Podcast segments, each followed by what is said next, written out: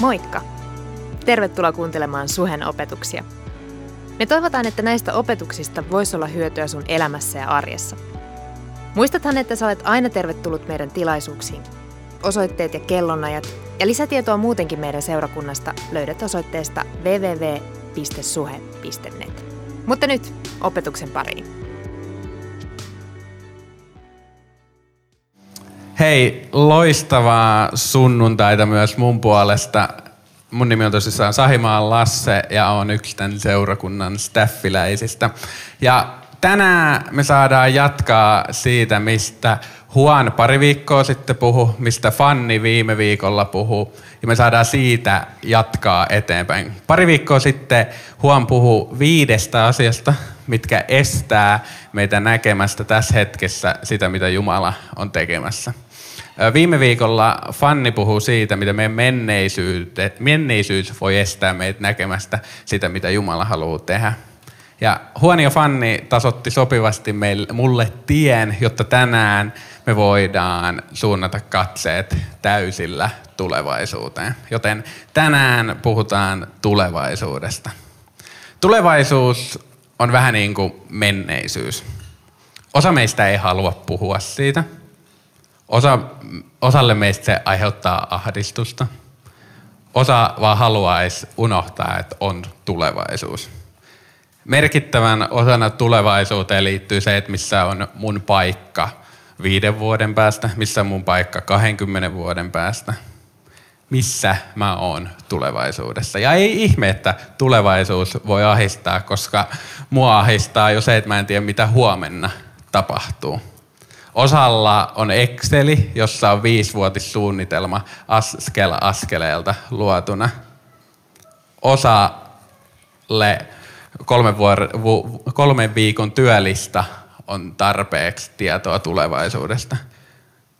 Kun me puhutaan tulevaisuudesta, niin me ihmiset hahmotetaan, me ymmärretään, me käsitetään tulevaisuus tosi erillä tavalla ja me nähdään se tosi eri tavalla. Tulee hetki, jolloin meistä jokainen tietää, mitä tulevaisuus pitää sisällään, mutta tulee myös hetki, jolloin me ei nähdä, mitä huominen pitää sisällään. Mä uskon, että nämä erilaiset vaihtelut, nämä eri seasonit on luontainen osa meidän jokaisen elämää. Ja on tosi ok, ettei tänään tiedä, mitä huominen pitää sisällään. On tosi ok olla hukassa. Mä oon tällä hetkellä enemmän hukassa henkilökohtaisesti, mitä mä oon pitkään aikaa ollut. Ja se on tosi ok. Missä mä oon vuoden tai kahden päästä, niin mä en tiedä, mutta on ok, että me ollaan hukassa. Mä en kuitenkaan voi olla painottamatta sitä, että meistä kukaan ei ole vahinko. Me ollaan rakastettuja, me ollaan hyväksyttyjä, me ollaan arvokkaita juuri tällaisena kuin me ollaan. Ja Jumala on valinnut käyttää meitä. Jumala on valinnut käyttää sua. Tälle illalle tai iltapäivälle mulla on kaksi tavoitetta. Ensimmäinen tavoite on se, että kun sä tänään täältä lähet, niin sä voisit ymmärtää edes hippasen enemmän siitä, kuinka suuri Jumala on. Se on ensimmäinen tavoite. Ja toinen on, että sä voisit inspiroitua siitä, mitä Jumala haluaa sun elämän kautta tehdä. Nämä on mun kaksi tavoitetta tälle illalle. Joten hypätään itse asiaan. Mä haluan, että tänään tutustutaan Nehemiaan, Nehemian tarinaan. Ja tää löytyy Vanhasta testamentista Nehemian kirjasta. Tää on tarina tavallisesta ihmisestä, jota Jumala käyttää. Tarina tavallisesta penkinkuluttajasta, joka ottaa askeleen eteenpäin. Tarina Nehemiasta on samalla tarina Jumalasta, joka moninkertaistaa tavallisen kaduntallaajan askeleen merkityksen. Joten jos sulla on Raamattu mukana, niin avaa se ensimmäisestä Nehemian kirjasta ja jakeesta yksi. Eli Nehemia yksi ja yksi. Kuka tämä Nehemia oli? Niin Nehemia oli kuningas Artasastanin juomanlaskija. Toisin sanoen sen duuni oli maistaa viiniä, että jos joku yritti myrkyttää tämän kuninkaan, niin se itse kuningas ei myrkyttynyt, vaan tämä juomanlaskija. Eli se oli tavallinen tyyppi, tavallinen virkamies, ei mikään pappi, profeetta tai kuningas, vaan ihan tavallinen duunari. Luetaan ensimmäisestä Nehemia yksi ja yksi eteenpäin. Nehemian Hakalian pojan kertomus kahdentenakymmenentenä vuotena Kislevkuussa, kun olin Suusanin linnassa, tuli Hanani, eräs veljistäni ja muita miehiä Juudasta. Minä kyselin heiltä Jerusalemista ja jäljellä olevista juutalaisista, jotka olivat palanneet. Montaa sanaakaan me ei varmaan tuosta ymmärretty, mutta Kislevkuu tarkoittaa nykykalenterissa noin marras-joulukuun seutua. Samoin Suusan on nykyisen Iranin alue. Eli toisin sanoen tämä alkutarina sijoittuu neljäsataaneljäkymmentä E K R marras-joulukuun Iraniin. Jatketaan. He sanoivat minulle, ne vankeudesta palanneet, jotka asuvat siinä maakunnassa, on suuressa kurjuudessa ja häväistyinä. Myös Jerusalemin muurit on hajotettu ja sen portit on poltettu. Tämän kuultuani minä istuin monta päivää itkien ja murehtien. Minä paastosin ja rukoilin taivaan Jumalan edessä. Tehdään niin, että taustatetaan vähän tätä tilannetta, missä Nehemia oli. Eli Jerusalemin muurit oli ollut matalana sata neljäkymmentä vuotta. Se, mitä se käytännössä tarkoitti, oli, että tämä muurien matalana oleminen oli massiivinen, massiivinen häpeä koko Israelin kansalle. Se ei ollut ainoastaan häpeä, vaan, häpeä, vaan se oli myös konkreettisesti, se teki siitä kansasta tosi alttiin hyökkäyksille. Se uhka ei ollut ainoastaan fyysinen, vaan se oli myös hengellinen. Jos me tuodaan toi nykyaikaa, niin Jerusalemin muurit olisi ollut alhaalla tuhatkahdeksansataaluvun lopusta asti. Eli ehkä se auttaa havainnollistamaan, miten pitkän ajan historiassa se oli ollut matalana. Se, että muurit oli alhaalla, sai juutalaiset syvän masennuksen valtaan. Se teki juutalaisista toivottomia. Paras oli eletty, tulevaisuutta ei ollut, tilanne oli lamaannuttava. Miksi nämä muurit ylipäätään sitten alkujaan oli matalana? Öö, sä muistat ehkä vanhasta testamentista Jumalan lupauksen siihen, että jos Israelin kansa seuraa Jumalaa, silloin siunauksensa, mutta toisaalta jos Israelin kansa ei seuraa Jumalaa, niin toisaalta silläkin on seurauksensa. Ja niin kävi, että Israelin kansa alkoi palvelemaan epäjumalia ja tästä seurasi se, että Jumala salli Babylonia hyökätä Jerusalemiin, vallata kaupungin ja tuhota ton temppelin. Muutaman vuoden kuluttua tästä Persiasta tuli ö, maailman suur, suurvalta ja osa heistä päästi ö, juutalaisia, pala, osa juutalaisista pääsi palaamaan Persian valtaan nousun myötä Jerusalemiin. He yritti rakentaa temppeliä uusiksi, he yritti rakentaa muureja uusiksi, mutta ainoa mitä he sai aikaiseksi oli vaan väliaikainen temppeli. Kaikesta huolimatta kaupungin muurit oli alhaalla. Se oli täysin nöyryyttävää tälle Jumalan kansalle. Meidän on ehkä vaikea ymmärtää sit merkitystä täällä, mutta Israelin kansa oli koditon, se oli haavoittuvainen ja se oli toivoton. Eli tilanne oli siis se, että Hanani, jota Nehemia tässä kutsuu veljekseen, tulee kertoa tästä tilanteesta, mikä Jerusalemissa on meneillään. Se, mitä Hanani kertoo, saa Nehemian todella, todella murheelliseksi. Jakeesta neljä me luettiin, että tämän kuultuaan Nehemia istui monta päivää itkien ja murehtien.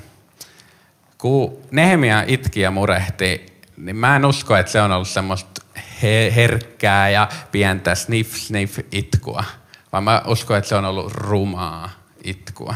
Semmoista itkua, missä meikit lentää seinille ja sun vaan koko keho tuntee sen surun, tuntee sen ha, niin kuin vi, vihan ja murheen. Tää uutinen mursi Nehemian ihan kokonaan.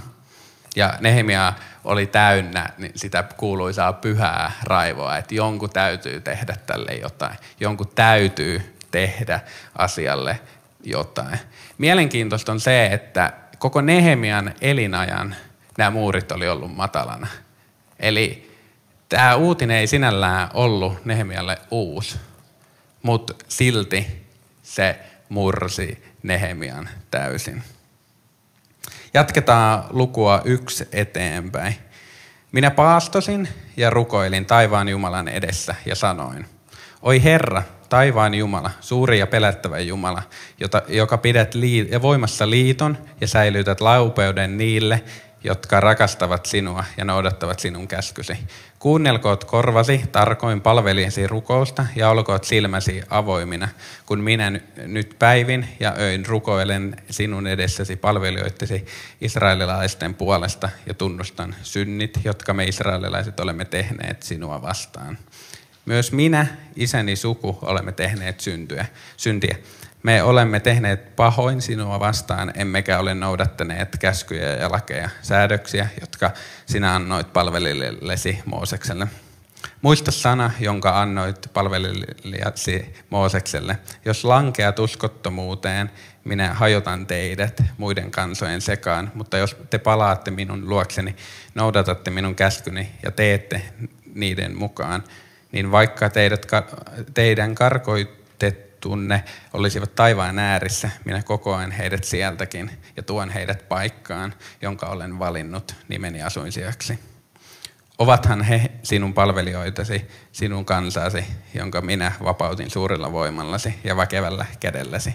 Oi Herra, kuunnelkoot korvasi tarkoin palvelijasi ja niiden palvelijoittesi rukousta, jotka tahtovat pelätä sinun nimeäsi. Anna nyt palvelijoisi hankkeen menestyä ja suo he, hänen saada armo sen miehen edessä.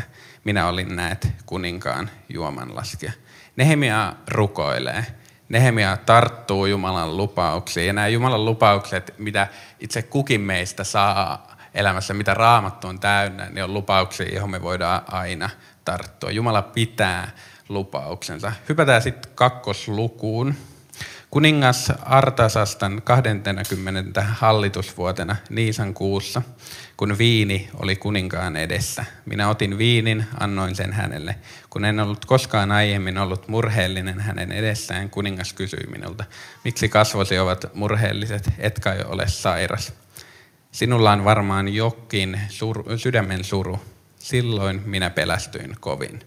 Niisan kuu sijoittuu siis huhtikuun. huhtikuun aikoihin nykykalenterissa.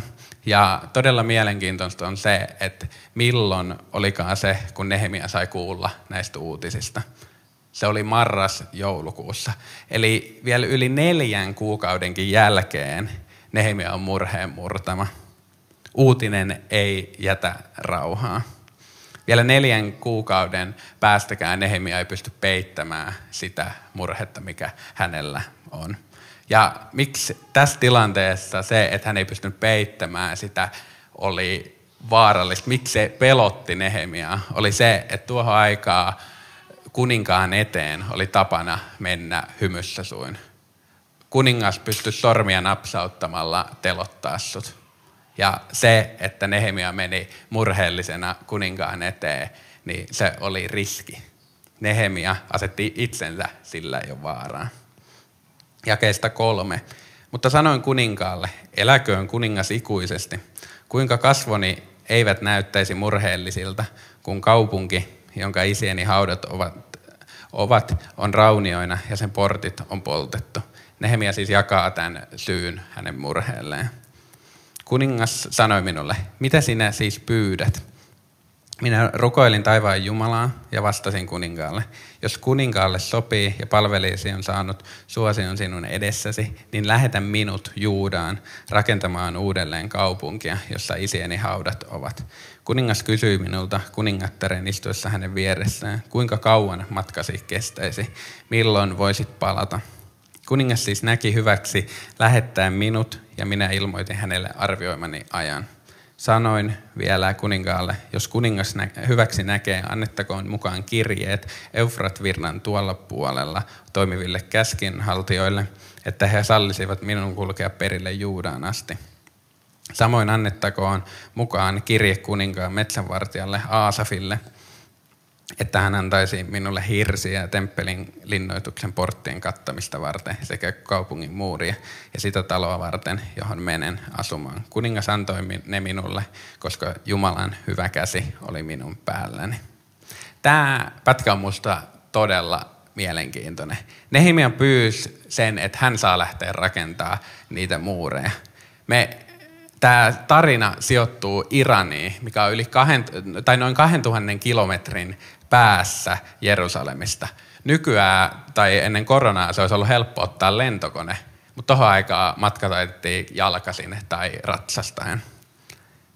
Toinen mielenkiintoinen juttu on se, että kun kuningas kysyy, että kuinka kauan toi rakentaminen, kuinka kauan tuo matka kestää, niin Nehemia antaa vastaus kuninkaalle. Nehemia tietää, mitä se projekti vaatii. Mut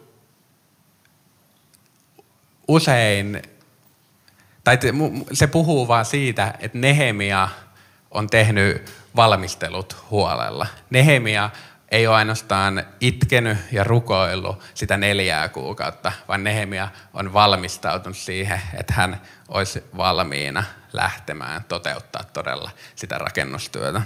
Me kristityt usein vähätellään usein sitä pinnan alla, sitä ennakkotekemistä, sitä valmistautumista, koska kyllä Herra kuitenkin hoitaa. Me usein vähätellään sitä, mutta Nehemia valmistautui siihen, mitä hän, tulevaisuus hänen edessään oli.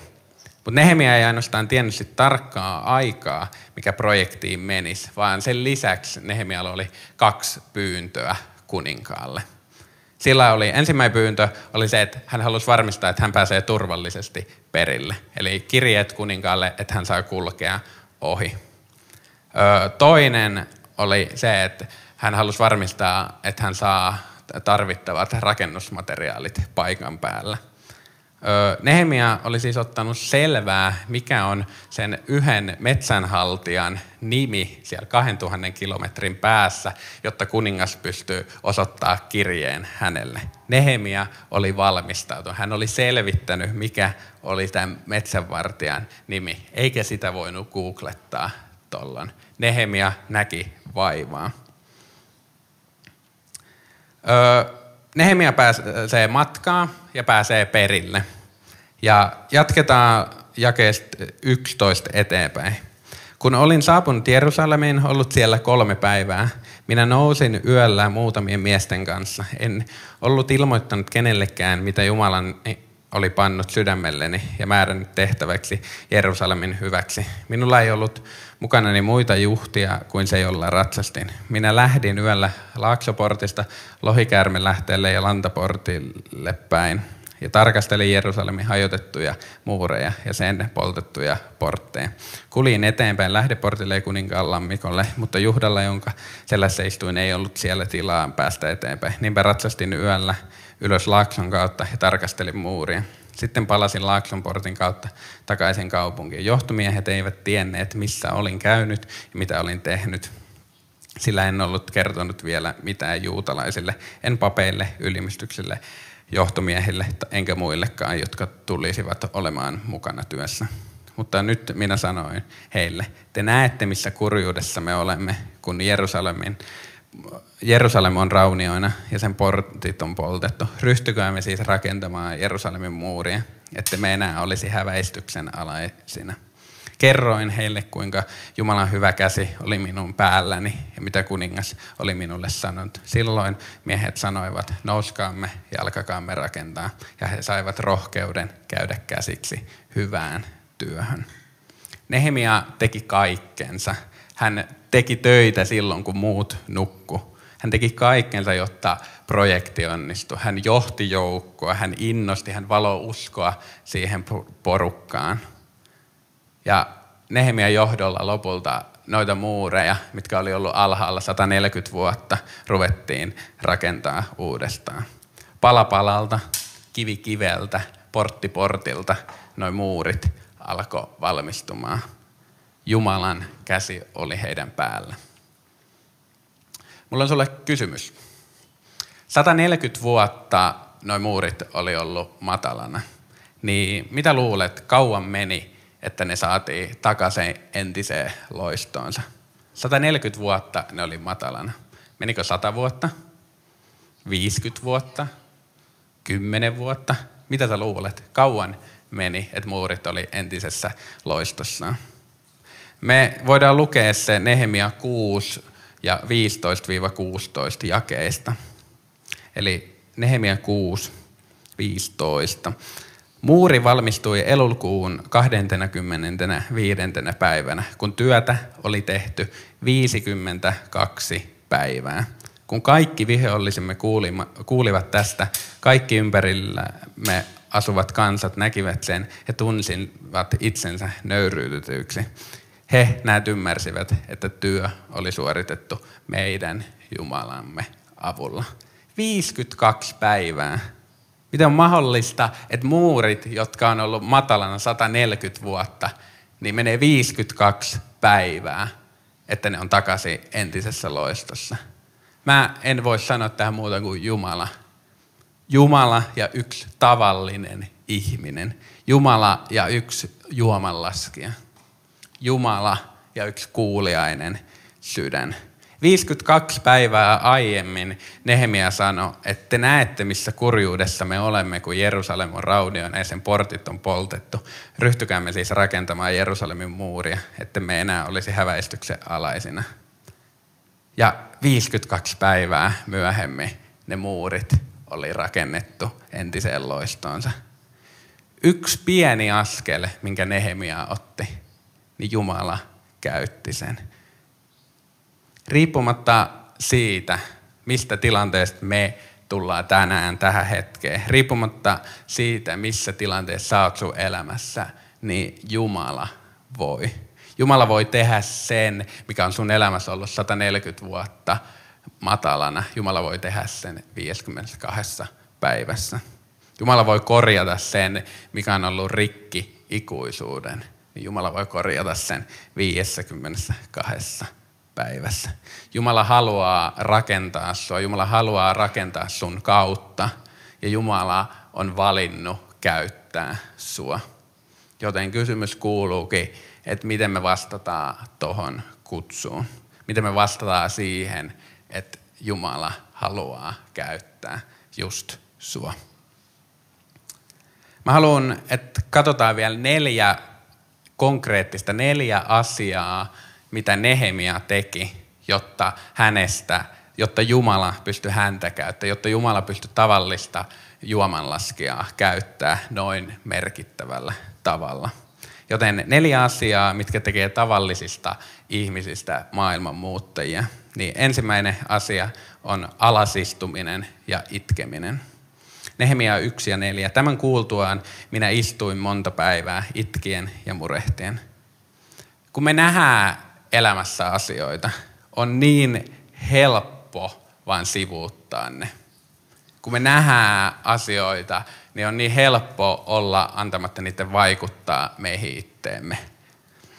Nälänhätä, se on jossain tuolla kaukana. Ihmiskauppa, mitä mä voisin pienenä ihmisenä sille tehdä? Lasten hyväksikäyttö, köyhyys, yksinäisyys, rikkinäiset perheet, nuoret, lapset, epäoikeudenmukaisuus, avioliitot, mielenterveysongelmat, huono työilmapiiri. Mitä mä muka voisin tehdä asialle? On niin helppo vaan sivuuttaa ne, mutta se mitä Nehemia teki, niin Nehemia istui alas ja itki. Jotta Jumala voi käyttää meitä, meidän täytyy olla valmiita murtumaan niiden epäkohtien eessä, mitä me nähdään. Sä oot avain muuttamaan sen epäkohdan sun ympärillä, mitä sä näet, mutta kun kukaan muu ei välitä. Nimenomaan sä näet sen, Jumala haluaa käyttää nimenomaan sua siellä. Me nähdään, jokainen nähdään eri asioita, mitkä rikkoo meidän jokaisen sydäntä. Ja siellä on se meidän paikka. Siellä on se paikka, missä meidän täytyy antaa sen murtaa meitä, jotta se johtaa siihen, että me muututaan, muutetaan sitä asiaa. Joten mä haluan kysyä sulta, että mikä on se asia, mikä rikkoo sun sydämen tällä hetkellä tai mikä on joskus aiemmin rikkonut sun sydämen. Mikä on se asia, mille sä vaan sanot, että jonkun on tehtävä tälle jotain? Mikä on se asia, mitä sä et voi vaan tässä maailmassa hyväksyä? Sä oot se, joka on kutsuttu korjaamaan se. Ja kysymys onkin, että ollaanko me seurakuntana valmiita, rikko, valmiita murtumaan ja itkemään näiden asioiden edessä. Toinen asia, mikä tekee tavallisista ihmisistä maailman muuttujia, muuttajia, on jatkuva rukous. Kun Nehemia kuuli nämä huonot uutiset Jerusalemista, niin hän ei ainoastaan itkenyt, vaan hän rukoili. Hän rukoili, rukoili ja rukoili. Kun me kohdataan asioita, jotka rikkoo meidän sydämme, niin me tarvitaan rukousta. Monet asiat on niin valtavia, että me ei voida muuta kuin rukoilla. Ja jos me koetaan, että me ei tarvita rukousta, niin usein me ei nähdä sitä asiaa tarpeeksi laajasti. Mitä mä, pieni ihminen, voin tälle tehdä? Sä voit rukoilla. Sä voit aina rukoilla. Meidän täytyy ymmärtää, että monet oli yrittänyt rakentaa noita Jerusalemin muureja uudelleen, mutta vasta Nehemia onnistui siinä, koska Nehemia rukoili. Nehemia kulki sitä matkaa rukoillen. Rukous ja sä ootte yhdistelmä, millä ei ole rajoja. Yksi ihminen sai aikaan sen, mitä, mikä oli ollut matalana, mikä oli ollut mahdotonta sata neljäkymmentä vuotta. Yksi ihminen rukouksen voimalla. Kolmas asia, mikä tekee tavallisista ihmisistä maailman muuttajia, on, että he kunnioittaa johtajiaan. Ennen kuin Nehemia tekee mitään, niin hän haluaa saada kuninkaan siunauksen. Hän haluaa saada kuninkaan luvan tälle tehtävälle. Nehemia kaksi ja viisi. Jos kuninkaalle sopii ja palvelijasi on saanut suosion sinun edessäsi, niin lähetä minut Juudaan rakentamaan uudelleen kaupunkia, jossa isieni haudat ovat. Kuninkaan suosio, kuninkaan siunaus mahdollisti Nehemialle sen lähdön. Se oli perusta, jolta oli hyvä lähteä liikkeelle. Se oli samalla varmistus sille, että nyt on oikea aika lähteä liikkeelle. Jos me halutaan muuttaa tätä maailmaa, niin meidän täytyy olla kuuliaisia meidän johtajille. Me ei voida olla kuuliaisia Jumalalle, jos me ei olla kuuliaisia meidän johtajille. Ensimmäinen asia siis, mikä teki tavallisista ihmisistä maailmanmuuttajia, oli se, että he istuu alas ja itkee. Toinen oli, että he jatkuvasti rukoilee. Ja kolmas on, että he on kuuliaisia johtajilleen. Neljäs asia, mikä tekee tavallisista ihmisistä maailmanmuuttajia, on, on, että he nousee ylös ja alkaa toimimaan. He nousee ylös ja alkaa toimimaan. Ja tässä vaiheessa myös bändi voi nousta ylös ja alkaa toimimaan lavalle. Liian usein me kristityt jäädään rukouskammioon. Me vaan jäädään rukoilemaan, rukoilemaan herätystä, eikä lähdetä rakentamaan sitä. Liian usein me rukoillaan asioita, mutta ei olla valmiita lähtemään liikkeelle. Kun Nehemia oli viettänyt sen neljä kuukautta rukoille, hän tajusi, että hän tarvitsee kuninkaan apua.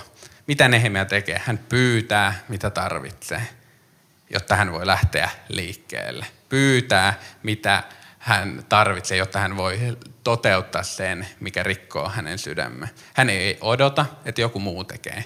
Hän ei lähetä ketään muuta, vaan Nehemia lähtee liikkeelle. Hän nousee ylös ja laittaa asiat tapahtumaan. Nehemia otti askeleen eteenpäin ja lähti liikkeelle. Joten mikä on se asia, mikä rikkoo tänään sun sydämen? Mikä on se, mikä murtaa sut, kun sä näet? Mikä tässä maailmassa ei ole sulle ok? Missä sä näet epäoikeudenmukaisuutta ja vääryyttä? Mikä on se pieni askel sitä kohti, minkä sä voit tänään ottaa tai alkavalla viikolla? Onko se, että sä pysähdyt itkemään, istut alas, itket ja itket? Vai onko se se, että sä alat rukoilemaan, että mitä sä voit tehdä? Vai onko se, että sä lähet liikkeelle. Sä tiedät seuraava askeleen, mutta sä oot epäröinyt ottaa sitä. Nyt on sen aika ottaa se. Jerusalemin muurit ei olisi koskaan rakentunut ilman, että Nehemia lähti liikkeelle. Sun työpaikan ilmapiiri ei tule koskaan muuttumaan, ellei sä lähde liikkeelle. Sun perhe ei tule muuttumaan, ellei sä lähde liikkeelle. Sä et tule koskaan seurustelemaan, jos sä et lähde liikkeelle. Yritysmaailma ei tule muuttumaan, jos et sä lähde liikkeelle. Sun elämä ei tule muuttumaan, jos et sä lähde liikkeelle. Joten mikä on se askel, mikä on se suunta, mihin sun täytyy tänään lähteä liikkeelle? Mä haluan lopettaa tänään matematiikan lyhyeen oppimäärään. Mä tuun perheestä, jossa mun isä on matikanopettaja. Mä tuun perheestä, jossa mun äiti on matikanopettaja. Mä tuun perheestä, jossa mun veli on matikanopettaja. Ja mä tuun perheestä, jossa mun sisko on matikanopettaja. Joten siitä lähtökohdasta mä haluan lopettaa myös tähän. Kertolaskussa siinä on kaksi osaa. Siinä on kertoja ja kerrottava. Eli esimerkiksi kaksi kertaa kolme, niin kakkonen on kertoja ja kolmonen on kerrottava. Eli kertolaskussa on kertoja ja kerrottava. Ja kertolaskuun pätee yksi lainalaisuus. Ei ole väliä, mikä luku esimerkiksi kertoja on, jos kerrottava on nolla. Eli toisin sanoen, vaikka kertoja olisi tuhat tai vieläkin suurempi, jos kerrottava on nolla, niin vastaus on aina nolla. Ja tämä pätee myös elämässä. Jumala on valinnut käyttää sua ja mua. Jumala on valinnut käyttää meitä ihmisiä. Ja ei ole väliä, kuinka suuri meidän Jumala on. Ei ole väliä, kuinka ihmeellinen meidän Jumala on, jos meidän rooli tässä laskussa on nolla. Jos me ei oteta sitä askelta liikkeelle. Pienikin askel, edes semmoinen nolla pilkku nolla yksi kokoinen askel, mahdollistaa sen, että Jumala voi moninkertaistaa sen askeleen vaikutuksen. Pienikin askel liikkeelle mahdollistaa se, että Jumalalla on jotain, mitä hän voi moninkertaistaa. Joten mitä jos, mitä jos me seurakuntana otettaisiin niitä pieniä askelia? Tehtäisiin Jumalalle tilaa toimia meidän elämässä, meidän vaikutuspiirissä. Ja otettaisiin niitä edes pieniä askelia eteenpäin. Mitä Jumala voisikaan tehdä meidän elämässä viisikymmentäkaksi päivän aikana? Noustaan ylös ja rukoillaan. Isä, mä kiitän tästä hetkestä. Mä kiitän sun suuruudesta. Mä kiitän siitä, miten ihmeellinen Jumala sä oot. Mä kiitän siitä, että sun avulla, koska sä, niin noi muurit pystyy rakentumaan viidessäkymmenessä kahdessa päivässä. Sä oot niin suuri, että sä voit tehdä meidän jokaisen elämässä mahdottomasta mahdollista. Sä oot niin valtava Jumala. Joten kiitos siitä, että me saadaan elää elämää yhteydessä suhun. Kiitos siitä, että sä haluut olla läsnä meidän jokaisen elämässä. Sä haluut olla lähellä meitä jokaista. Ja mä rukoilen, että tässä hetkessä näytä meille niitä askelia. Näytä niitä juttuja, mitä kohti lähtee. Näytä ne asiat, mille meidän sydämeen kuuluu murtua. Anna meille rohkeus lähteä liikkeelle. Ja mä kiitän siitä, että sä haluat käyttää meitä. Sä haluat näyttää meidän elämän kautta meille, kuinka suuri sä oot. Miten sä pystyt tekemään mahdottomasta mahdotonta. Niin, että meidän ympärillä vaan ihmetellään ja katsotaan, että toi on tehty vain ja ainoastaan Jumalan avulla. Joten näytä meille, rohkaise meitä, murra meitä. vastaa, kun me pyydetään. Se kiitos siitä, että sä haluat todella käyttää meitä, meitä jokaista. Joten Herra, tässä me ollaan, lähetä meidät, käytä meitä, potki meidät liikkeelle.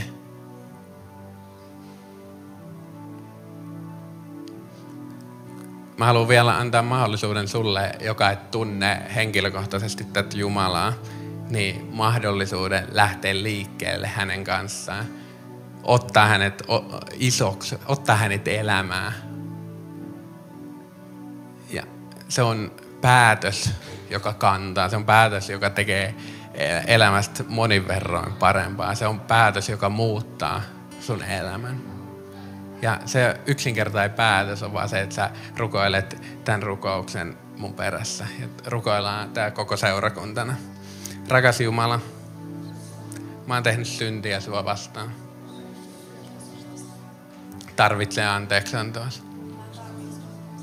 Kiitos, että kuolit puolestani mun tähden. Tuu mun elämään. Amen. Joten lähdetään liikkeelle. Otetaan niitä pieniä askelia. Kiva, että kuuntelit. Ota rohkeasti yhteyttä, jos haluat tietää Suhesta lisää. Sä löydät meidät Facebookista ja Instagramista nimellä Suhe-seurakunta. Jos haluat olla tukemassa Suhen toimintaa taloudellisesti, siihen löydät ohjeet kotisivultamme osoitteesta double-u double-u double-u piste suhe piste net. Nyt, hyvää viikon jatkoa.